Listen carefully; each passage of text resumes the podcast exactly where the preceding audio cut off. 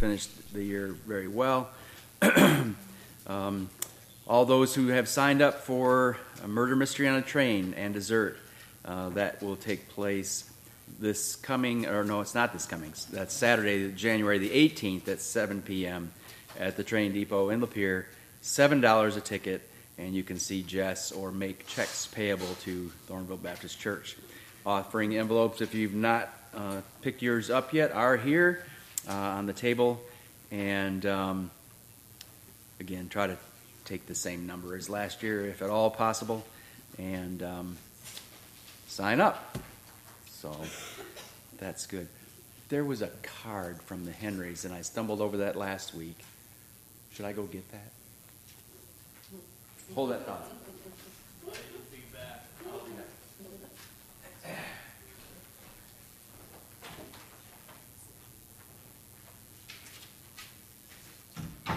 While he's gone, I'll just announce that winter camp is coming, save the date, February seventh tonight, and we're looking for staff, so see me. We'll have paperwork shortly. Fifth grade through college age, thanks. Great, got that in. That, that should have been in the bulletin.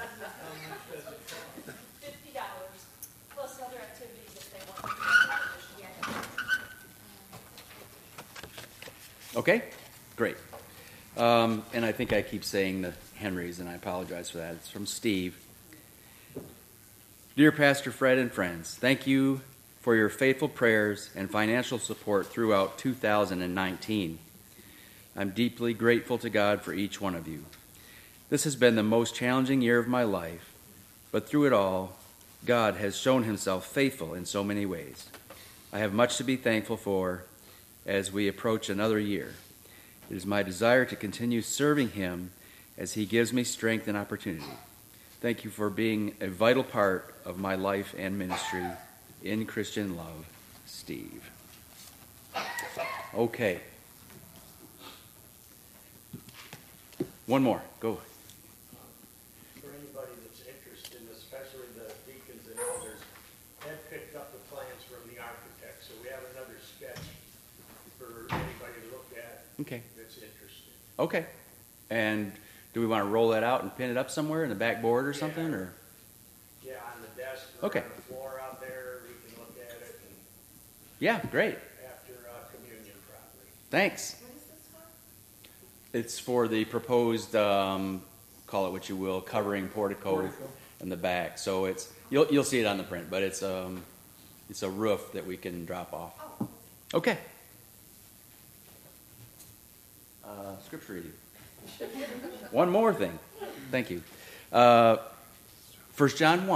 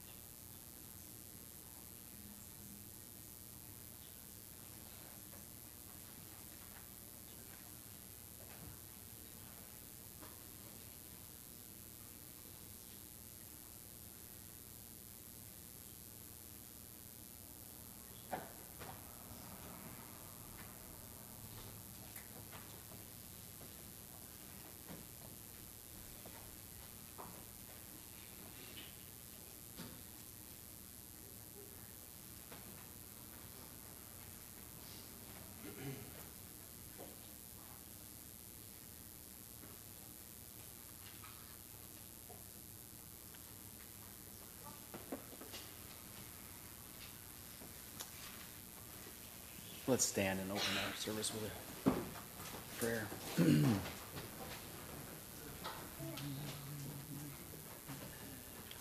Tom, can I ask you to open for us?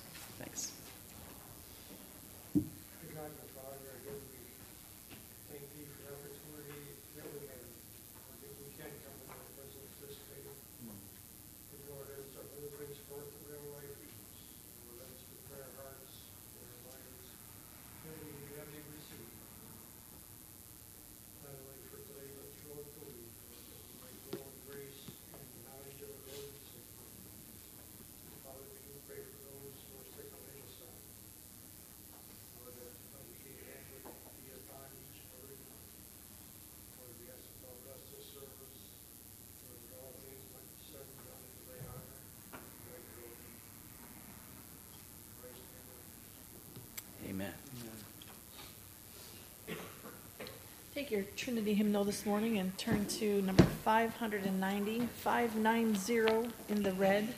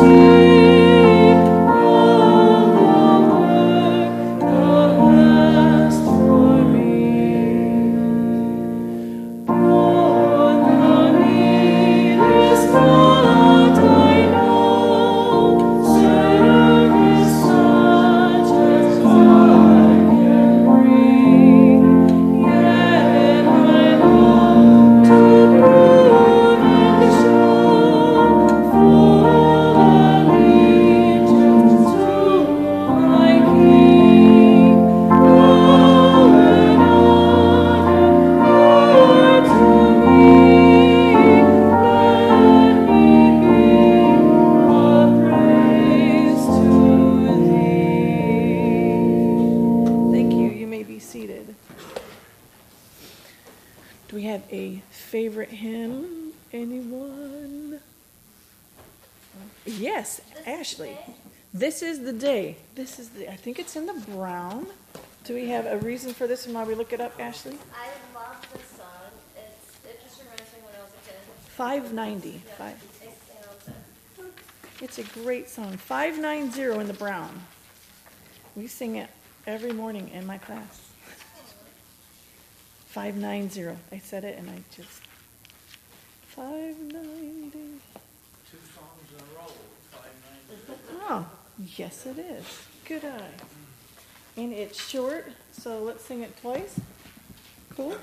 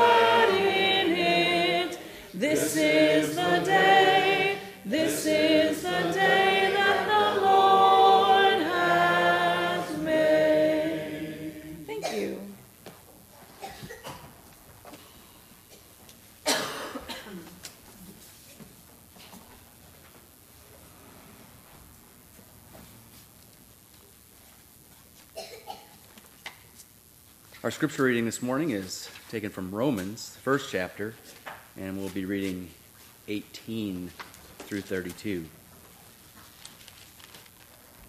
Romans 1, 18 through 32. You'll stand with me, we'll read together.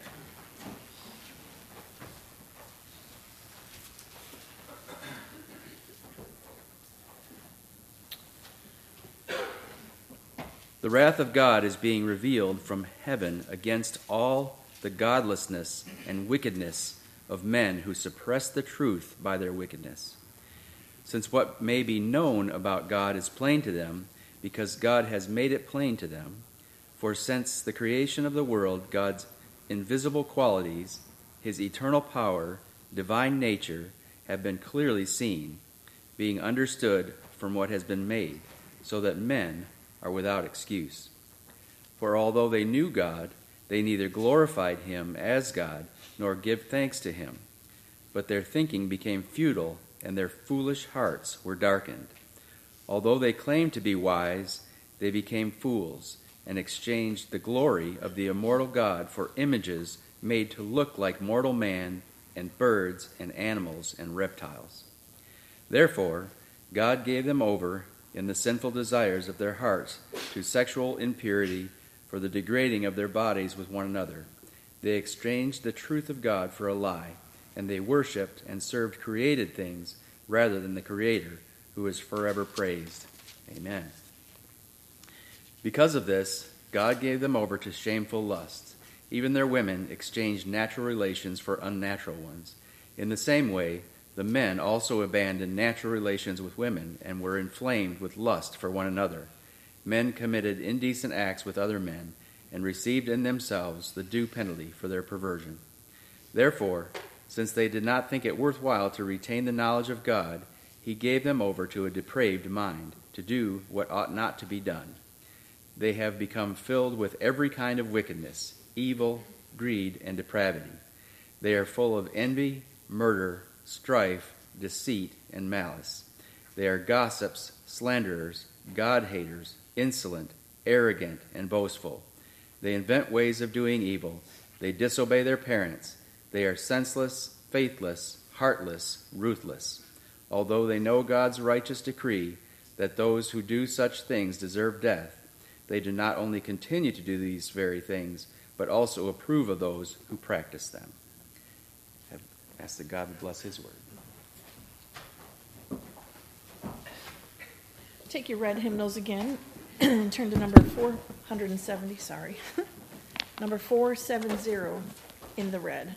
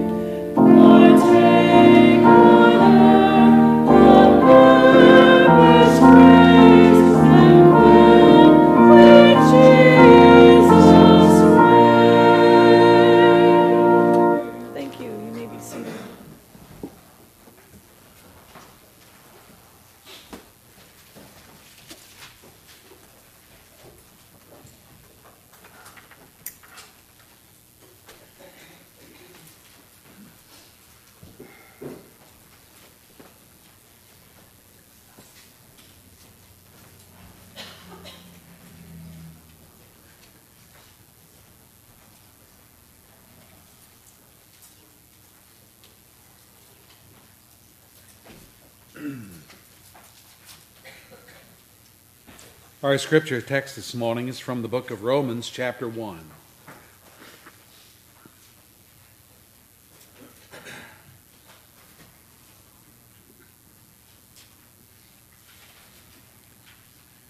In this kind of extended Christmas series, a Savior has been born.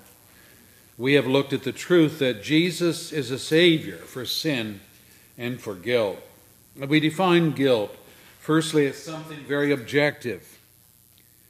Guilt is a consequence of real sin. It's not a psychological ghost, a phantom of our imagination. Guilt exists because of real breach to God's law exists. Guilt is always associated with breaking law, could be societal law, could be civil law, could be criminal law, or in our discussion, spiritual law. Guilt is always related to not measuring up to what the law says. Now that's guilt, it's objective. But guilt feelings, that's something different. They are subjective. And they indicate a response to real or imaginary sin. And we listed two scenarios. They're both very real. Their first being that there is real objective guilt, that is because we sin, but with no guilt feelings. Do you know people like that? I know people like that. People whose conscience has been so abused, so denied, so suppressed. Our text says, who suppress the truth by their wickedness, verse 18, that they can sin and it doesn't bother them. It doesn't. Nothing shames these people anymore. Nothing embarrasses them. They're at peace with their sin. They are asleep in their sin. Nothing bothers them. If you don't know people like that, I do know people like that, and they are everywhere in our society. And they are the hardest people to reach with the gospel because they will admit that they sin and they will go on to say, I don't care. They don't care. And you try to make them care, and you try to show them the consequences of sinning against God and breaking His law. Well, they don't believe in God. Not that God, anyway. Not the God of the Bible. And then, secondly, we looked at people who feel guilty. They do, but they're innocent with regard to sin. They didn't do anything wrong. Instead, wrong was done to them. Now, with these people, everything bothers them, even though it should not bother them. So you have these two extremes. They suffer from a false guilt, and they're more crippled than the first group because their wounded conscience won't let them have peace. They just can't get it in their head that God could forgive them, that God could cleanse them of their lifestyle and their wickedness of their past. And so they carry that guilt in Bunyan's Pro- Pilgrim's Progress. That's what? That's Christian carrying his burden up the hill. And it keeps weighing him down. And it isn't until he gets a real glimpse of the cross that the burden falls away. And he's finally free, free in heart and conscience. We then pointing towards the remedy. We must admit real sin where it exists and repent of it. And specifically, we learn that Jesus is God's guilt offering. Isaiah 53, verse 10, speaks about the guilt offering that Israel had among the animal sacrifices, but Christ is our guilt offering, the Lamb of God, who takes away the sin of the world. It is through Christ that we believers are pronounced not guilty, and only because of Him. Now, today's study asks the vital question How can you deal with your guilt? We have guilt, it's real. So, how do we deal with it? And I'm going to talk about some wrong ways to deal with it. and it seems to be prevalent in a lot of uh, teaching in our day. So, as we come to God's Word, let's ask for His enablement. Holy Father, we thank you for your Word. It's in your Word that we find the definitions of what guilt is. We also find the truths concerning how to handle guilt, how to be free of it, not through some kind of psychological manipulation, but through the real work of the Holy Spirit. Now, I'm fearful that there are Christians that go through their life and they feel guilty all the time. They've never really come to the cross and in the sense of realizing that Jesus, we sing it in a hymn, Jesus paid it all. All to him I owe. Sin had left a crimson stain, but Jesus washed it white as snow. May we get that into our hearts. And for unbelievers that might be here today, we pray that they might come to Christ and realize that that's why we have a Savior and that's why we need a Savior. And your Holy Spirit would do his teaching work, we pray. For the glory of Jesus and for our good, we ask these things. Amen. We're talking today about the subject of handling guilt. We all have guilt, so how do we handle it? The first thing to note is that guilt for sin is universal. Unless a person is a psychopath, unable to travel down a logical, sound pathway, everyone experiences feelings of guilt because everyone breaks God's law. We do. Guilt for sin is universal because sin is universal. Our text puts it this way look at verse 19. What may be known about God is plain to them, to mankind, it's plain to mankind, because God has made it plain to them. So here we are to, told who's telling us this? It is God, the Creator, the Lord of the universe. What he demands of his creatures have been clearly been seen because he gives that to all people. And he says in verse 20, because of that, we are without excuse. So we're guilty as charged. We're guilty for our disobedient conduct, and we're liable to penalties as a lawbreaker. Now, this isn't just guilt feelings, this is real guilt for real sin. So people have devised ways to handle guilt. I think they have become excellent handlers. You know what I mean by a handler? Well, a handler is a problem solver. In the movie, the horse whisperer Robert Redford played the role of a rancher who had particular knack for handling difficult horses. So the story revolves around a woman and her daughter whose horse is totally unmanageable, even dangerous to be around. And so they trailer their horse across the country to this handler known as the horse whisperer. And he goes to work to bring calmness and civility to this traumatized stallion.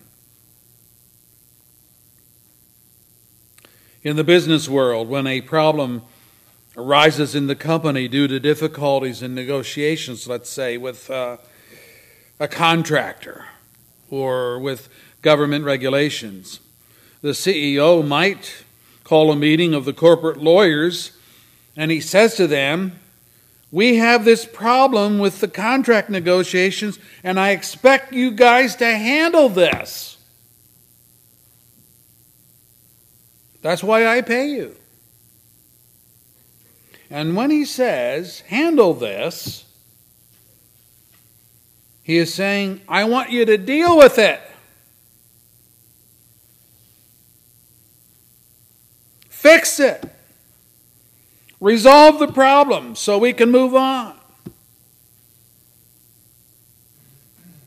Likewise, because of all of us are sinners and all of us experience guilt feelings, but guilt is painful and it is disruptive to sleep and to happiness and our sense of well being. And so we try various ways of handling our guilt. None of which work with the sin of breaking God's law, but we try anyway, even if our efforts are in vain. So I want to talk a little bit about man's attempts to handle guilt. The first thing that men do is denial. Atheists like comedian Bill Maher, British evolutionist Richard Dawkins, handle their guilt by denying the existence of God altogether. How convenient. These men and others like them, they're known to God, spoken of by God in the scriptures. Let me give it to you. Psalm 14, verse 1 The fool says in his heart, There's no God. God wrote that about the fools. That's the first phrase. They say, There's no God. Oh, but the psalmist goes on to explain why they say that. Let me read it for you. They are corrupt, their deeds are vile. There is no one who does good. Psalm 14, verse 1. That's the whole verse. In other words, the atheist is a person who by nature and by practice is corrupt and vile and up to no good. He is guilt laden with many sins, and that is why he is an atheist. He's handling his sin.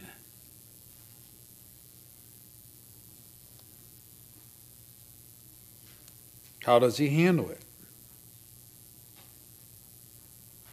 Well, he's getting rid of sin and its guilt in this way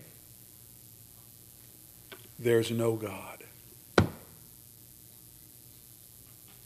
That's a hand. He's, he's handling his sin. There's no God. Well, if there's no God, there's no sin against God, right? And if there's no sin against God, then there's no guilt as a lawbreaker. And if there's no guilt as a lawbreaker, there's no guilt feelings. And if I don't have any guilt feelings, I can sleep at night. I can put my conscience to rest. Again, the psalmist says of the wicked, he boasts of the cravings of his heart. He blesses the greedy and he reviles the Lord. And in his pride, the wicked does not ask him in all his thoughts, there's no room for God. I'm reading scripture. In his thoughts, there's no room for God. His ways are always preposterous. He's haughty. And your laws are far from him. Well, of course, because he's a lawbreaker. He sneers at all his enemies. He says to himself, Nothing's going to shake me. I'm reading scripture. I'll always be happy. I'll never have trouble. His mouth is full of curses and lies and threats. Trouble and evil are under his tongue. He says to himself, Ah, God has forgotten. He covers his face and he never sees. How convenient. Wow, think about that. It's Psalm 10, verse 3 and following, if you want the text. What's going on here is a lot of denial. He reviles the Lord. He does not seek him out. He does not acknowledge him. He has no room for God. God's laws are far from his thinking. He boasts that life and living are just fine the way they are while he curses and lies and threatens. everywhere present. And then finally, he denies the omniscience of God, saying, God suffers from memory loss. He's forgotten. He never sees. How convenient. Get rid of God and rid yourself of guilt. There are people like this. But this is a little different than the sin of the lying prophets, and the lying priests in the days of Jeremiah, where he writes of them, the liars. They dress the wound of my people as though it were not serious. Peace, peace, they say, when there is no peace. Are they ashamed of their loathsome conduct? No. I'm still reading. No, they have no shame at all. They do not even know how to blush. So they will fall among the fallen. They will be brought down when I punish them, says the Lord. Jeremiah 6, verse 14 and 15. But you see what's going on here. Peace, peace, everything's cool. We have that in our society. Ah, chill out, you know.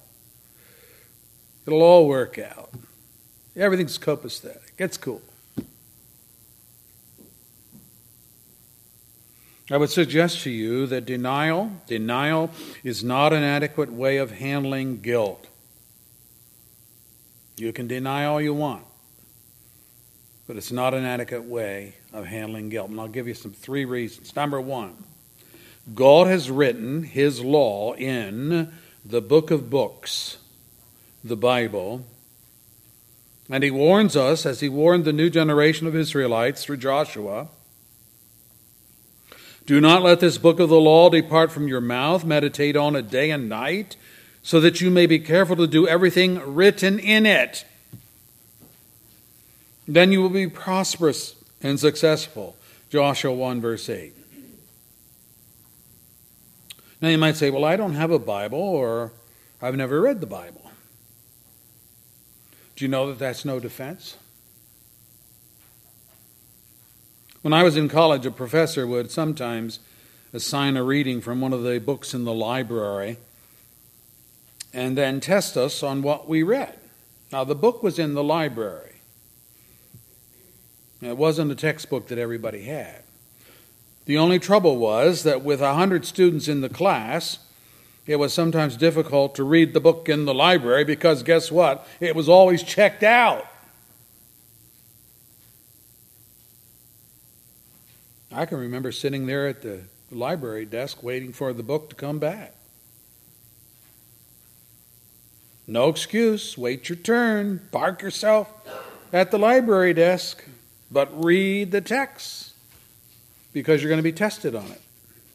Now, we don't have such problems today because with a computer, a thousand students can read the same book at the same time online and never have to leave their room. The Bible is readily available in hundreds of languages, so we're not exonerated because you haven't read God's law. It's available.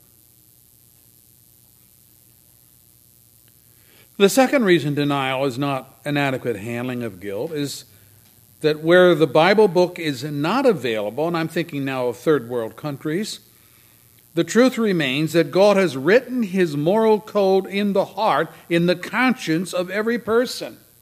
Let me read it for you. Paul writes to the Romans Indeed, he says, when pagans, Gentiles, when Gentiles who do not have the law, they, in other words, they don't have a Bible, do by nature things required by the law, they are a law for themselves even though they do not have the law.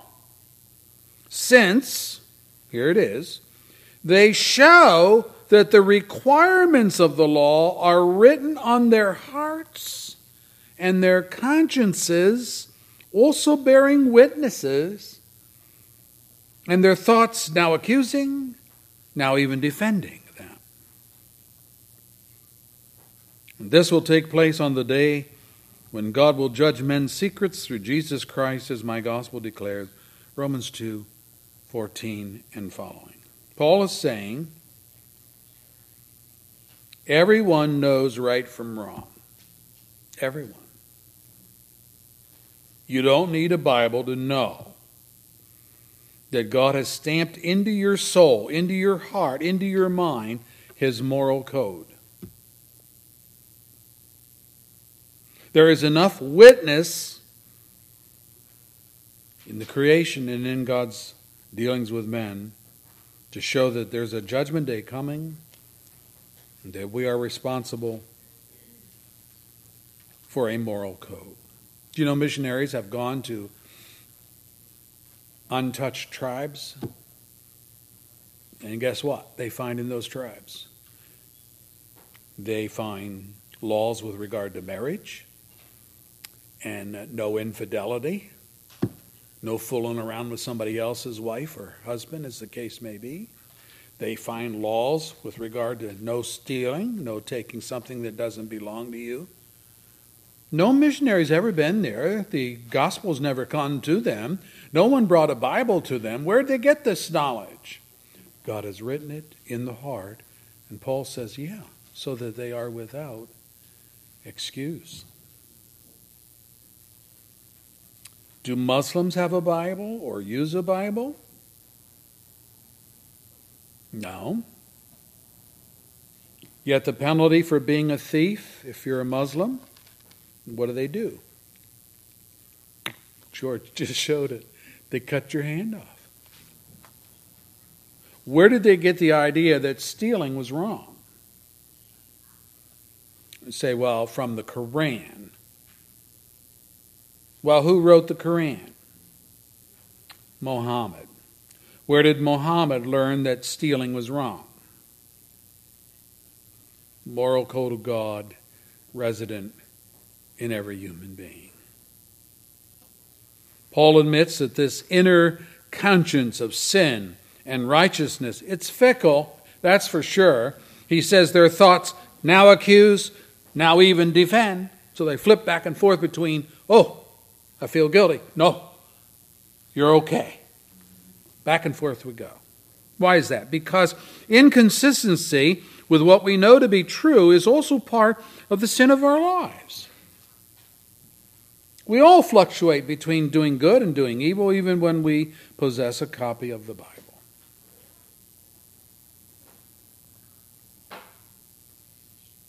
So denial is not possible in the ultimate sense. The third reason denial is not adequate way for handling guilt is in our guilt, we dumb down the prickly barbs of a sensitive conscience by adjusting our personal standard downward. So, what do you mean? Well, you know, people will say, well, let your conscience be your guide.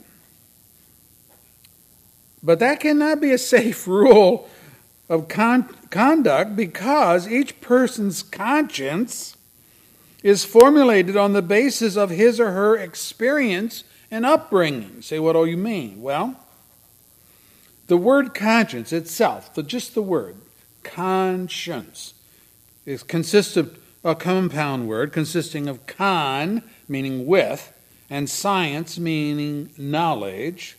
So conscience means with knowledge. Okay, that's fine as far as it goes, providing that the knowledge a person has been taught is the truth and supports God's brand of morality. But consider a child who has been raised in an amoral or an immoral environment.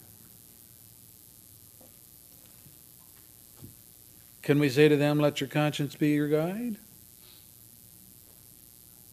I think of the children that the Lees, David and Felicia, deal with as our missionaries to Romania. They work with them on the street. And these street urchins in the city of Bucharest are orphans, or they are abandoned children, or they are runaways. And so they are into drugs, they are into sex, prostitution, stealing, everything criminal.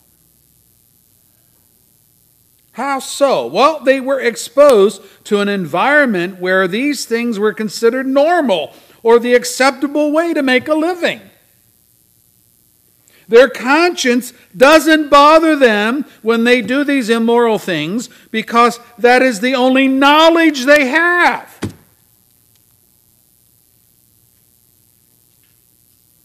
They're operating with a defiled conscience and they're doing what they know. The work of the Lees, our missionaries, is to raise the standard of morality in these children by retraining their consciences with the knowledge of God, which deals with sin and repentance. That's the real way of dealing with these things and pointing them to faith in Jesus Christ as Savior. So there are ways people try to deal with sin, or they don't deal with it at all, they just ignore it. But it's all related to how conscience operates in them. I would say it this way, however, that conscience is not a safe God. It is not a safe guide for another reason. In a move of self preservation, all of us have an uncanny ability to dumb down, can I say it that way?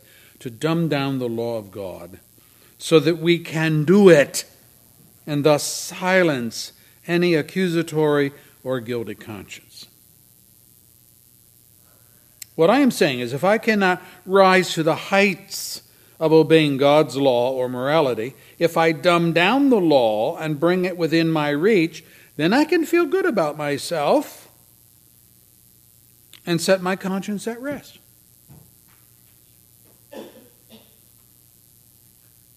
There's an example of this in Revelation 21 verse 8, which states about all liars, here's what it says Their place will be in the fiery lake of burning sulfur. This is the second death. Did I read that right? For liars, their place will be in the fiery lake of burning sulfur?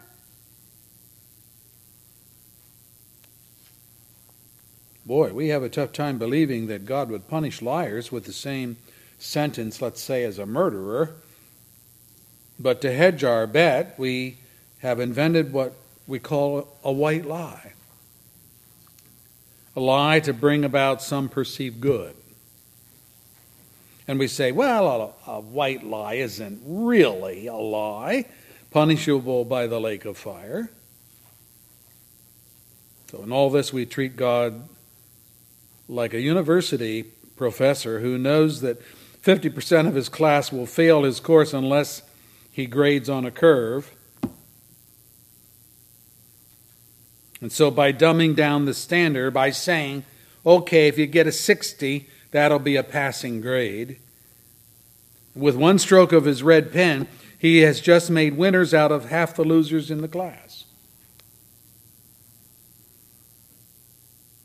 And as they end the semester, they feel good about their performances because the standard was lowered to the lowest common denominator for them to receive a passing grade. Well, I hate to burst your bubble, but God does not grade on a curve. He doesn't grade on a curve. His standard is 100% perfection. And so Jesus commands us be perfect, therefore, as your heavenly Father is perfect. Matthew 5, verse 48. That's our obligation. But it is also the nail in our coffin because it is, as the writer of Hebrews said about the Mosaic law or covenant, If there had been nothing wrong with the first covenant, no place would have been sought for another, but God found fault with the people. Oh. God found fault with the people and said, The time is coming, declares the Lord, when I will make a new covenant with the house of Israel and with the house of Judah. Hebrews 8, verse 7 and 8. In Paul's own confession, Paul, the Apostle Paul, here's his confession.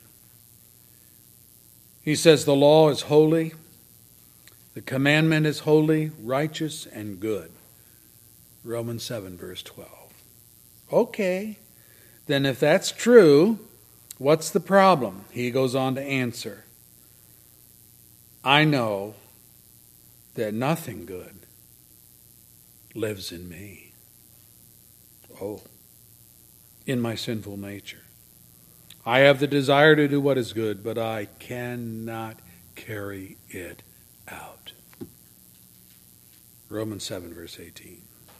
So, nothing wrong with the standard, nothing wrong with God's law, everything wrong with our ability to obey it. The fault of the old covenant lied in the heart of the people.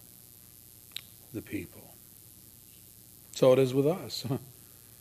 And denial is one way we too handle our guilt, but it won't wash when we're talking about our relationship with God. So, denial. A second way we try to handle our guilt is through rationalization. Now, rationalization is an attempt to justify our sinful behavior through comparisons, redefinitions of what sin is, using God's character against him in a wrong way. For example, we say, well, well, God is love. God is love. So he won't punish me for my sin. This is a more direct approach to our guilt because instead of trying to squash the guilt feelings, we go to the root of the guilt, which is sin. But the pathway we travel to this is sin in itself because we attempt to make little of what God considers very deadly. It's an attempt to mitigate or shift blame.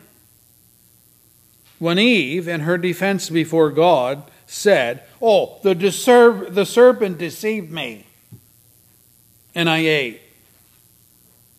Genesis 3, verse 3. Or when Adam said, Oh, that woman that you put here with me, she gave me of the fruit from the tree, and I ate it. Genesis 3, verse 12. These are rationalizations. They are attempts to point the finger of guilt in another direction.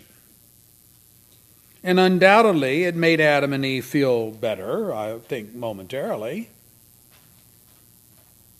They thought they had dodged the bullet. But you know, the curses of God which followed demonstrated in short order that God wasn't buying any of their blame shifting. There was no excuse for what they did. None. God's law was pointedly clear. Here it is.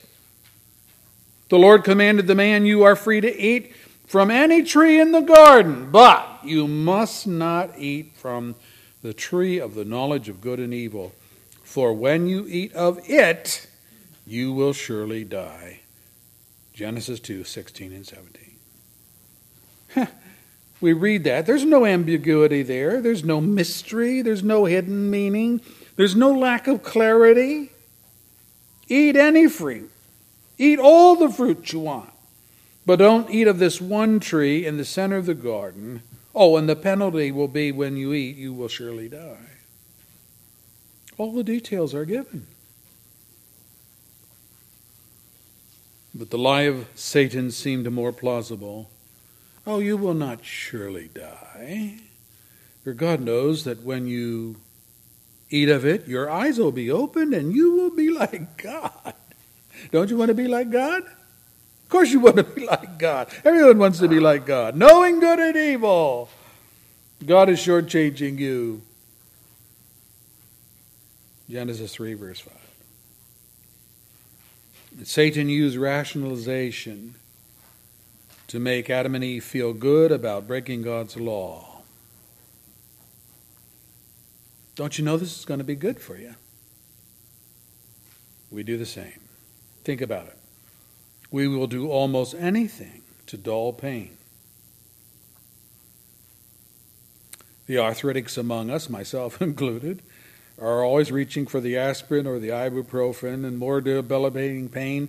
If that comes our way, like a migraine headache, we reach for the Demerol. And after major surgery in the hospital, we ask the doctor, give me some morphine. We do this to kill pain.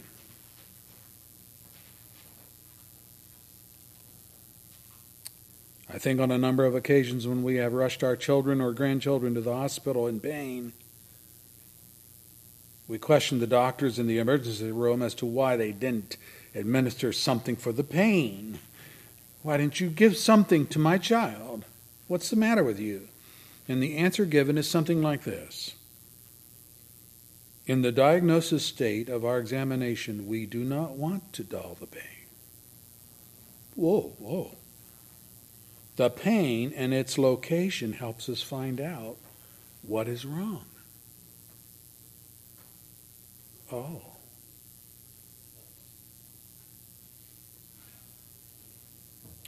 Rationalization, raising excuses for our sin in an attempt to handle our guilt feelings can be very, very deadly. I think if we are successful in silencing conscience to kill the pain, we may never deal with the sin lying below the surface that's there festering poison and lying deception.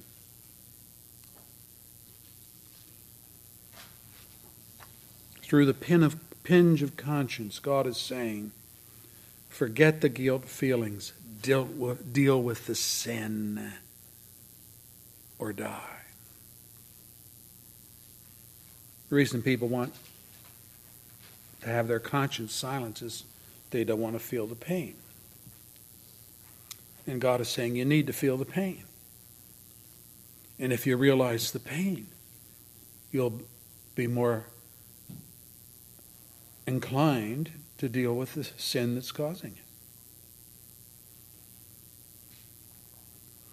May I say that God has your best interest at heart because in the court of God's impeccable justice, there are no excuses, there are no arguments, there are no mitigating circumstances, there is no blame shifting, there are no alibis, there is no defense that you can offer. Paul writes, Now we know that whatever the law says, it says to those who are under the law, so that every mouth may be silent, zip it up, and the whole world held accountable. King James Version says, held guilty to God. He goes on, therefore, no one will be declared righteous in his sight by observing the law. Rather, through the law, we become conscious of sin. Romans 3, verse 19 and 20. Paul is saying the law of God was not given to save you, it was given to condemn you, to show you just how hopeless your ability is to obey God apart from His grace. And it is also hopeless to think that guilt can be rationalized away. But people try it all the time.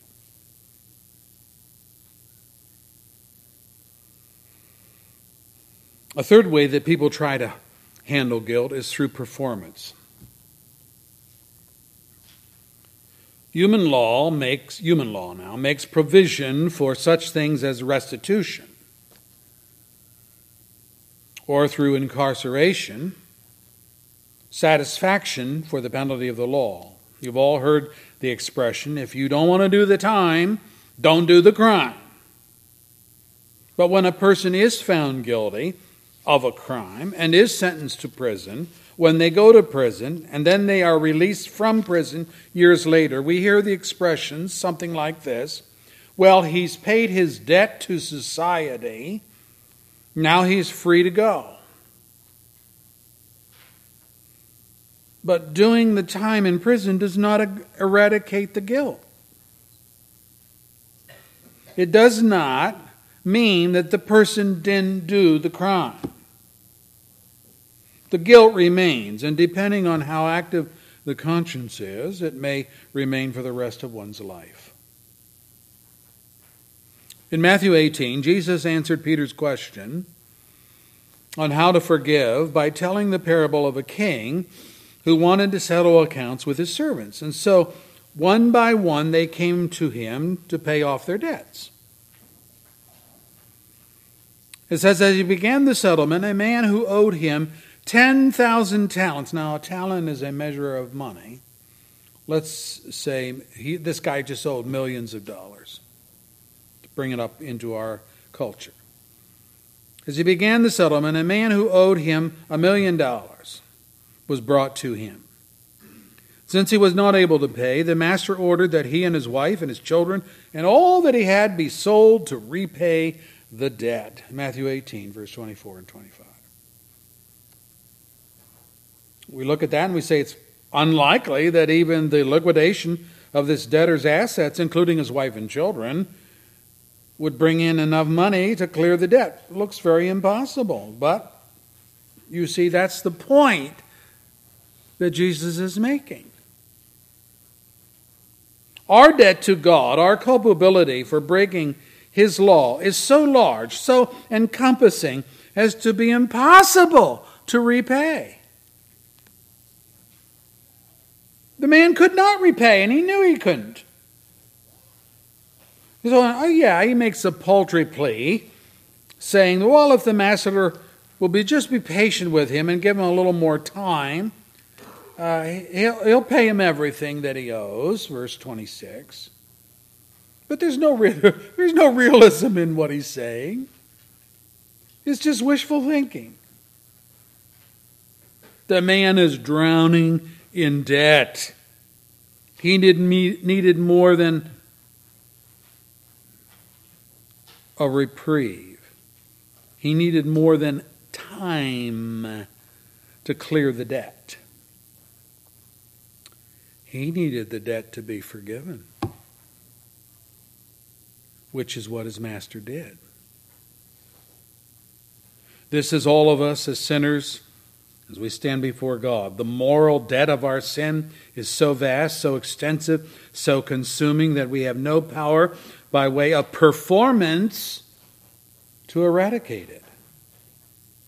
A thousand lifetimes would not be enough time. We cannot even stick to a path of repentance and restitution for one month, let alone for year after year after year after year after year. I think it's good that we know this about ourselves. Some people don't know that about themselves. They think they can pull this off. Boy, they're going to try. This is why Jesus taught us to pray Forgive us our debts as we forgive our debtors. Matthew 6, 9 and following. This was also the lesson of the parable that we just noted, because the man who owed millions demanded pennies from someone who owed him. And when that man could not pay, he threw the man in prison. Well, the master heard about that one.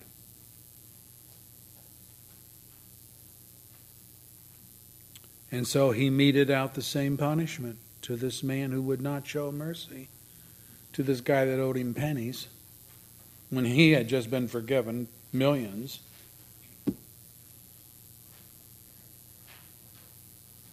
And so the master meted out the same punishment. And then Jesus gives this lesson. This is how my heavenly Father will treat each of you unless you forgive your brother from the heart. Matthew 18, verse 35. What's the principle? The principle is this You and I owe God millions. That's a huge debt. You will never be able to pay it. I will never be able to pay it. There is no way for you, there's no way for me, a sinner, to make restitution.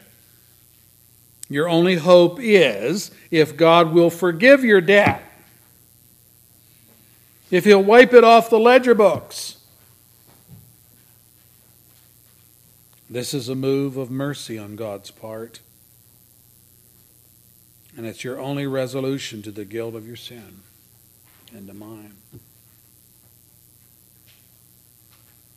If you choose to maintain your integrity and you think to yourself, eh, I'm not so bad off as the Bible portrays me, if you think there is still an ounce or two of goodness in you to satisfy your debt to God's law, then you, like the man in the parable, will experience the anger of God, the master. We read, He turned him over to the jailers to be tortured until he should pay back all he owed, although he couldn't pay it back, right? Matthew 18, verse 34.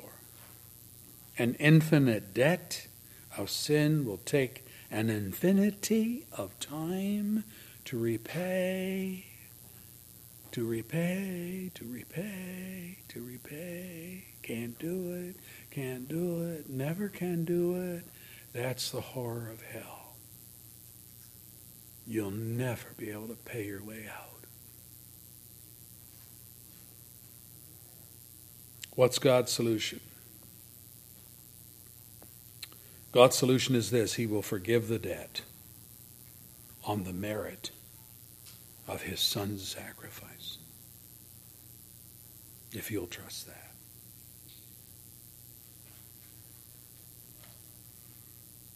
This is not leniency on God's part.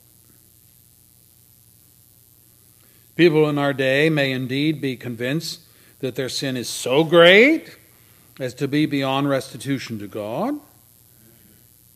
They know they've sinned and sinned and sinned. They sense their aggregate weight of years of transgression, but they're counting on what they consider to be their little ace in the hole. What's their ace in the hole? Well, God is a God of love. God is a God of mercy. He will never require payment for my debt. Really?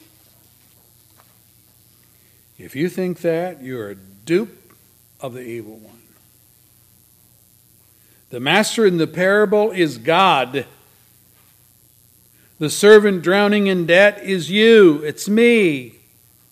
And when he could not pay, when he remained angry and bitter and unmerciful towards others, God sent him to the torturers for eternity, we read.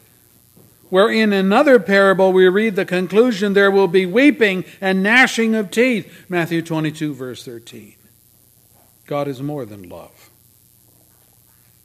He's righteous, He's a judge, He's holy, all of which demand that you pay, that I pay for my crimes.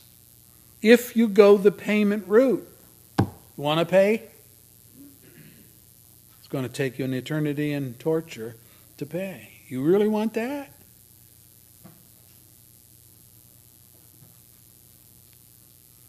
God has a better solution, and it's this God's mercy is the solution. In the parable, it was God forgiving the debt that truly dealt with the sin. God forgiving the dead, not asking for repayment.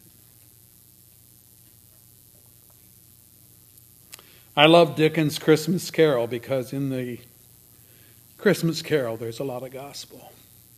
Don't know if you knew that. There is. The ghost in Dickens' Christmas Carol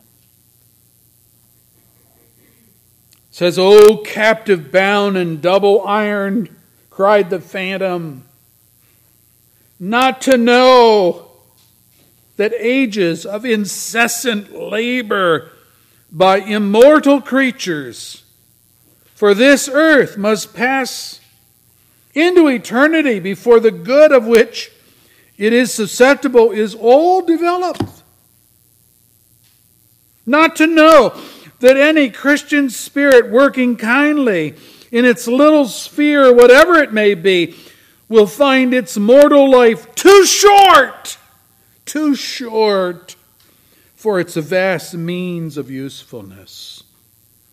Not to know that no space of regret can make amends for one's life's opportunity abused. Yet such was I. Oh, such was I. What is he saying? He's saying life is too short to make amends for all your sins. That's what he's saying. Even in eternity, where the ghost now lives in incessant labor, his own words, cannot make amends. He goes on to say, At this time of the rolling year, the specter said, I suffer most. Why did I walk through crowds of fellow beings with my eyes turned down, and I never raised them to that blessed star which led the wise men to a little poor abode?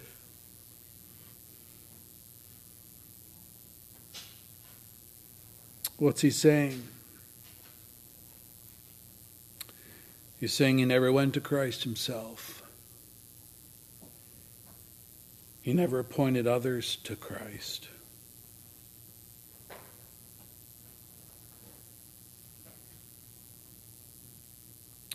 The testimony of God's salvation was there. He needed to look up, but all he could do is look down.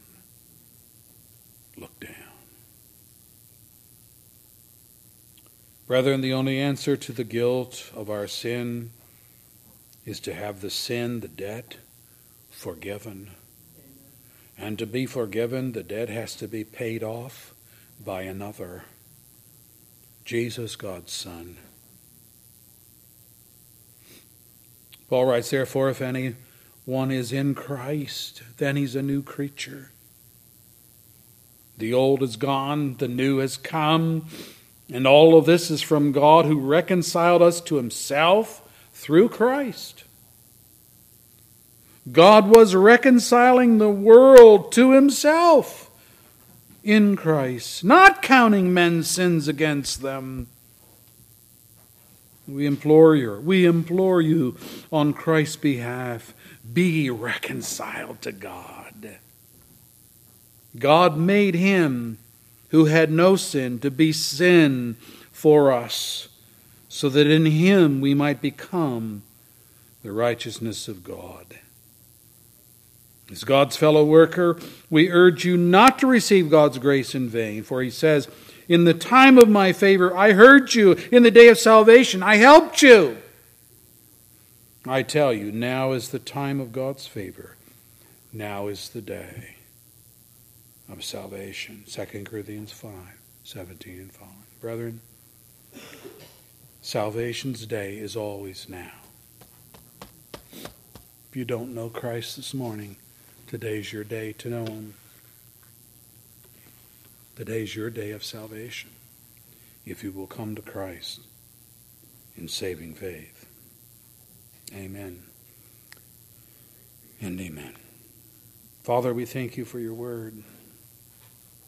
It's powerful, it cuts us. We have a conscience and it bears witness against us because of our sin. But boy, we will try any other pathway than coming to Christ. We'll try being good. We'll try turning over new leaves. We hear a lot about that at this time of the year as people talk about New Year's resolutions and such. But old sinners can't make new resolutions. All we can do is choose the same sinful paths that we've chosen in the past. I pray that you'll forgive us for that and that you'll bring us to faith in Christ. Jesus has done for us what we cannot do for ourselves, but we have to believe it. We have to believe that we are bankrupt, that we cannot contribute, that indeed God must do it all. And He has done it all in the person of His Son. Who would have thought that God would sacrifice His own Son for the likes of us? But He did that. And His righteousness will be accrued to us credited to our account if we trust Christ and not our own goodness. Paul says of our own goodness, there's none good, not even one. And I think he meant himself as well as all those that he spoke to, the Church of Rome. Bless your word, O Lord. Show us the necessity of Jesus and the sufficiency of Jesus to the praise and glory of your name and your salvation. Amen. Amen. Our closing hymn is 495 in the red hymnal.